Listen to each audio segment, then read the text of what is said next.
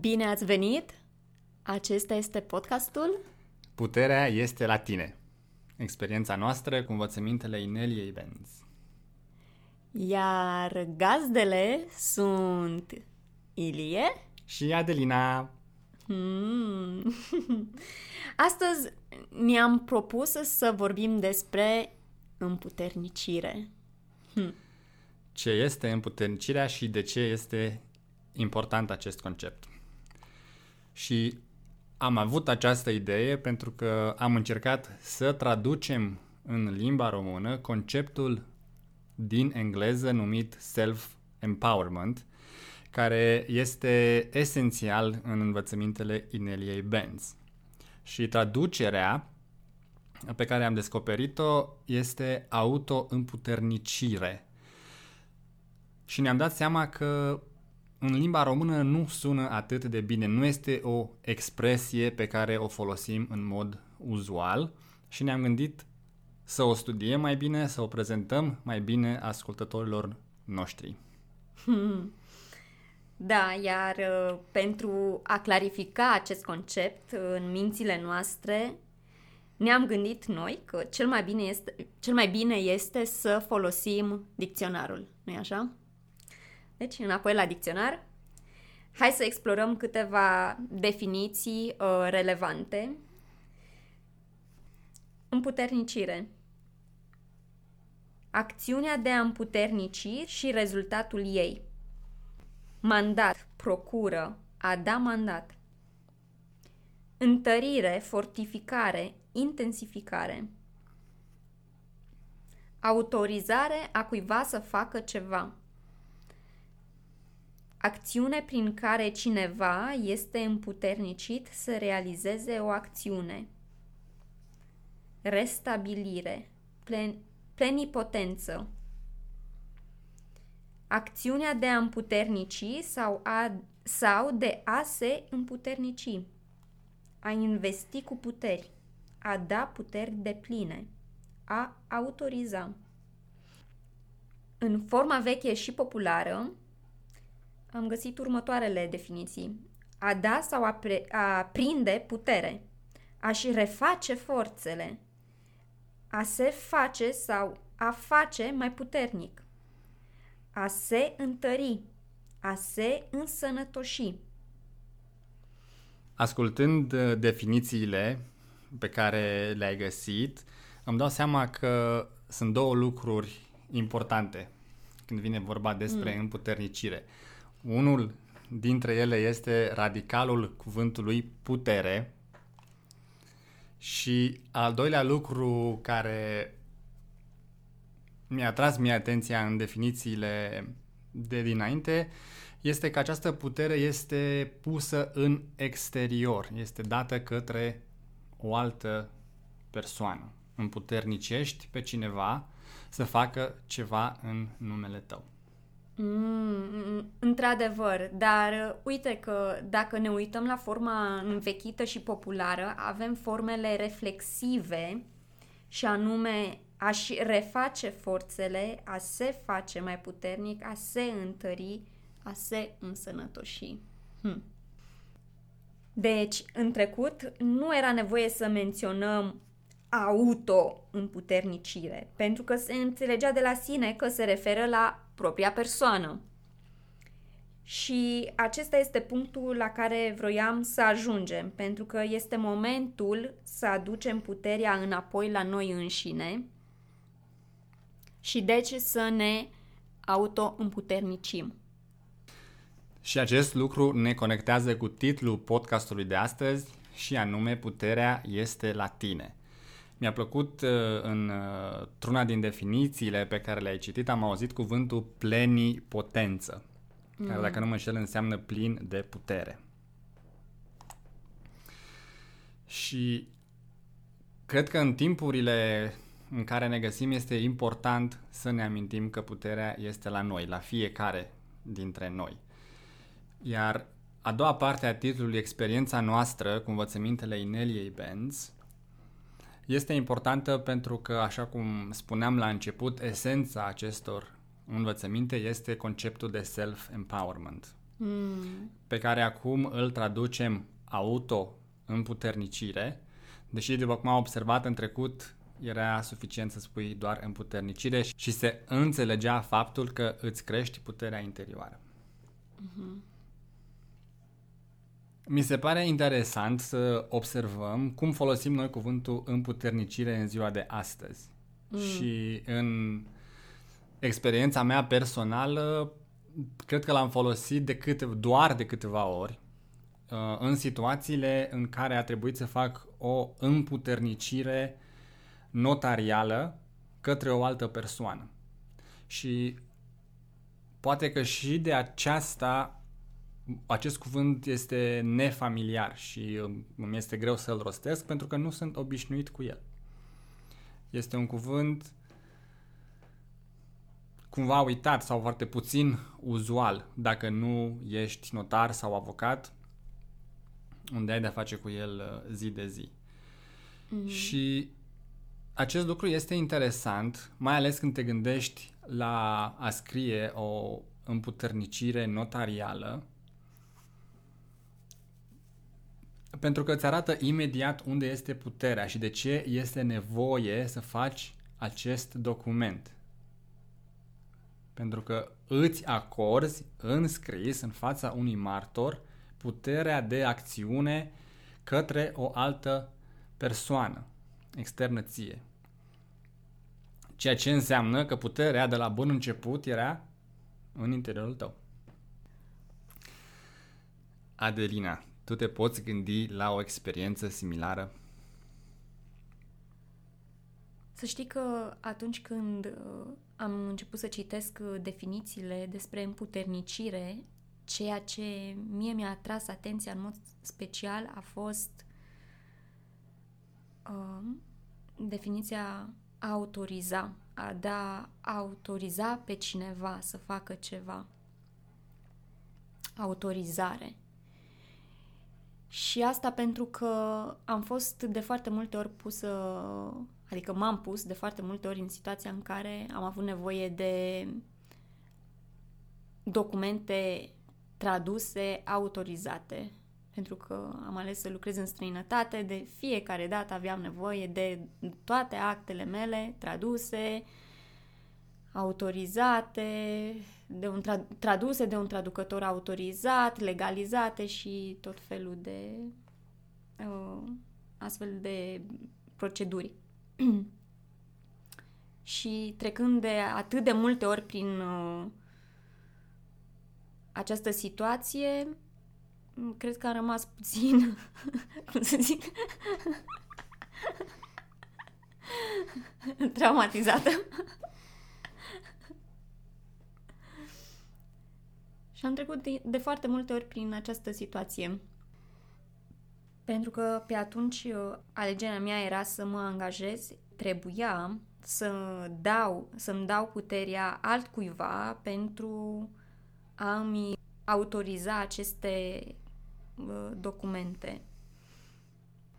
Deci a fost o situație în care nu te-ai simțit împuternicită.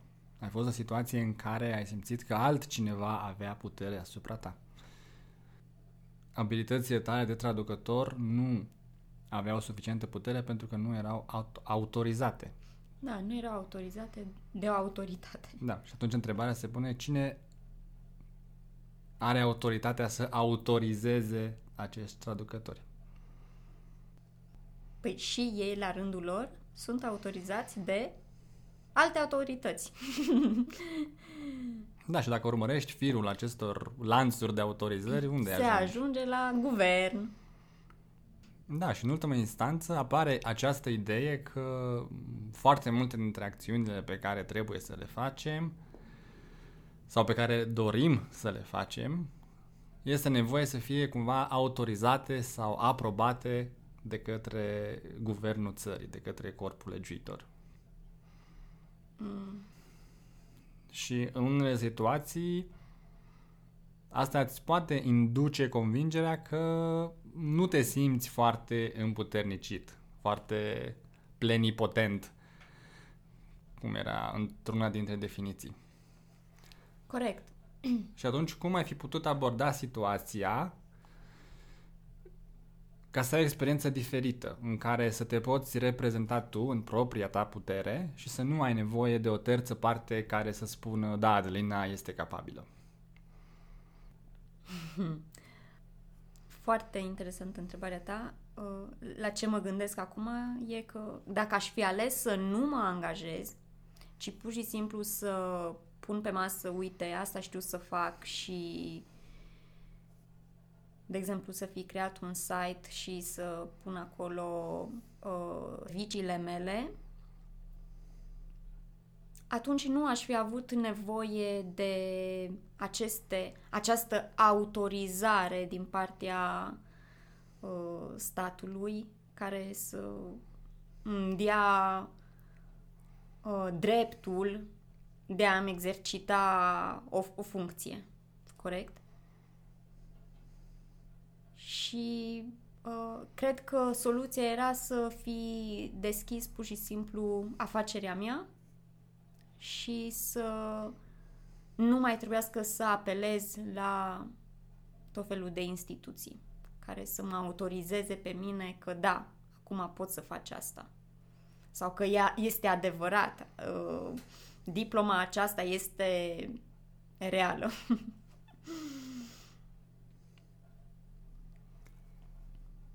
La momentul respectiv ai fi știut să faci un site?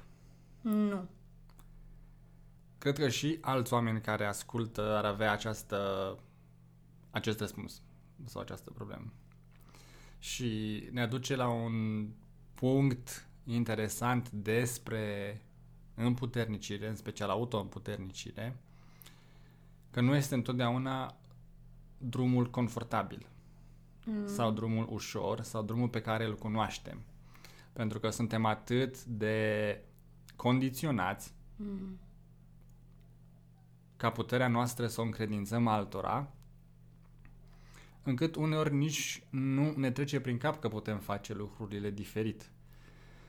De exemplu, părinții noștri ne trimit la școală sau ne-au trimis la școală și acolo am intrat sub puterea profesorilor, mm-hmm. unde ești învățat să faci ceea ce ți se spune, să studiezi materiile din programa școlară și unde nu s-a pus niciodată problema cum te poți tu reprezenta în lume, în propria ta lumină, în propria ta putere, cum îți descoperi valoarea, contribuția pe care o poți aduce, astfel încât oamenii să vină să bată la tine la ușă și tu să zici, da, dar să știți că nu am nicio autorizare.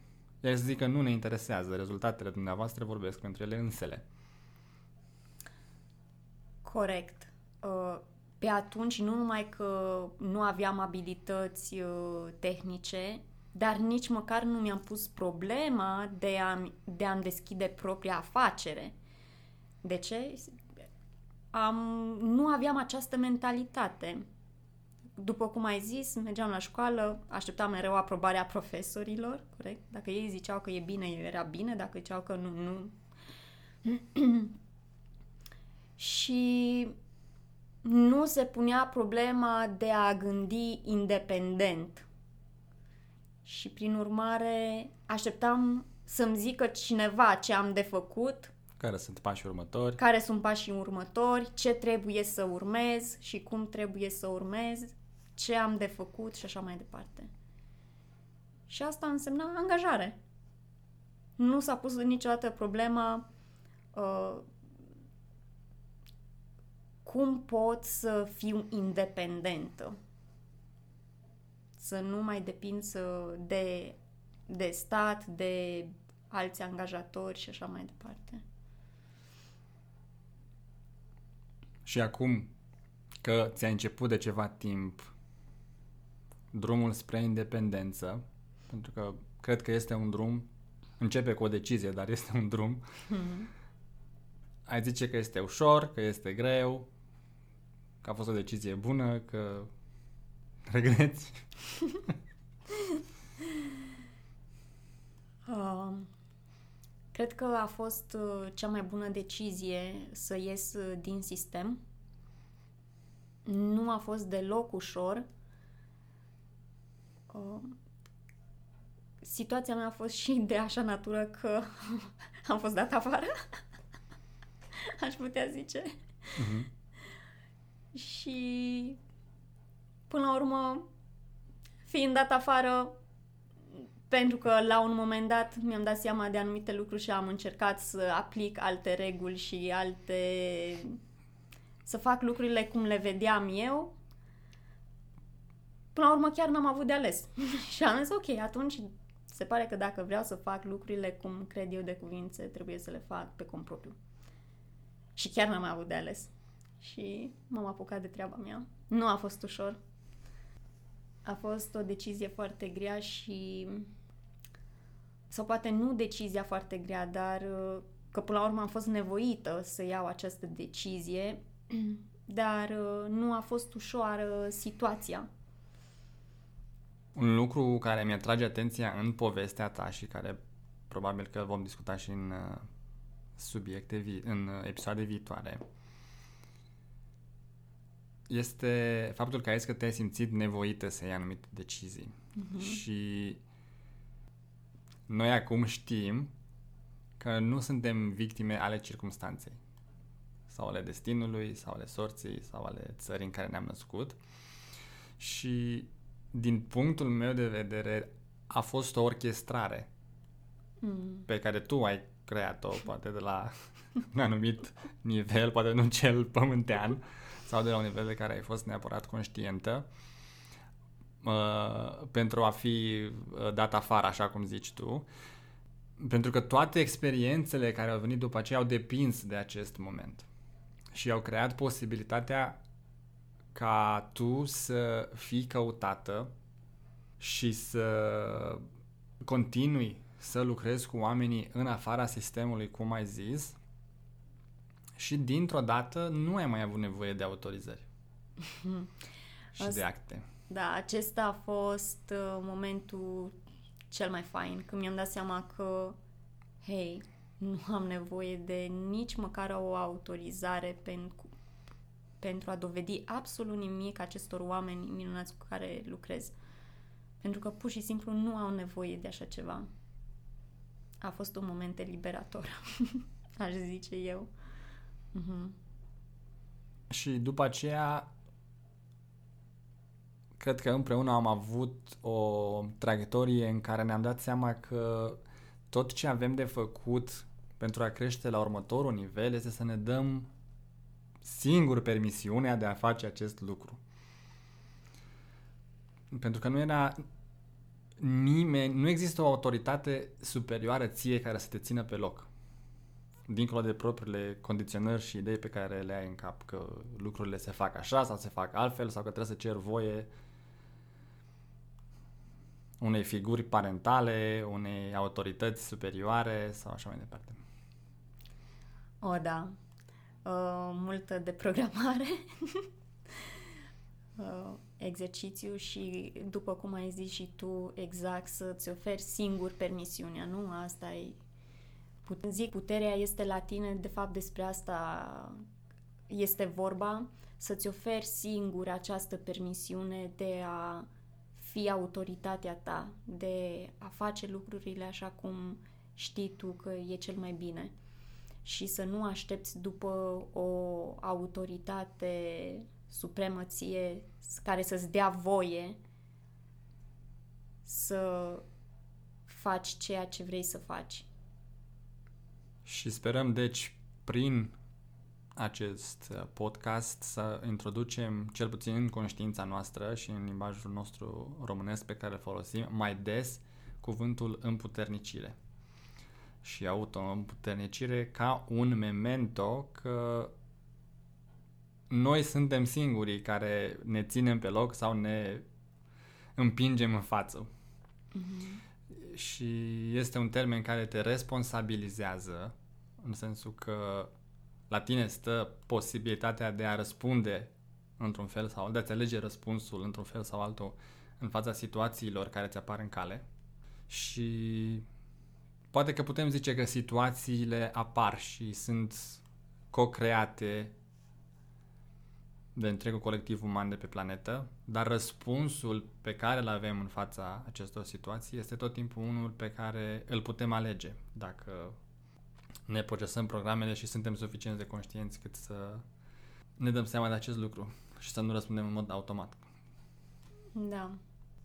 Aceste două exemple pe care le-am dat, uh, și anume tu, acela în care ai avut nevoie să oferi, a, să împuternicești pe cineva, nu? Pentru a face ceva în numele tău, iar eu, uh, având nevoie de cineva ca, uh, care să autorizeze anumite acte care să dovedească ceea ce eu pot să fac, nu? Capabilitățile mele, le-aș uh, pune în categoria unei a împuternici conștient pe cineva, corect? Adică știi că îți dai puterea altcuiva de a face ceva în numele tău. Mm. Iar acum mă gândesc că sunt și situații când facem asta inconștient. Adică e, e la un nivel mult mai subtil. Nu ți dai seama că îți dai puterea. Și aici mă gândesc că atunci la faptul când votăm. Mm. Uh, noi mergem la vot și nu ne dăm seama că de fapt votând ne dăm puterea altcuiva de a face lucruri în numele nostru. Tu ce părere ai de asta?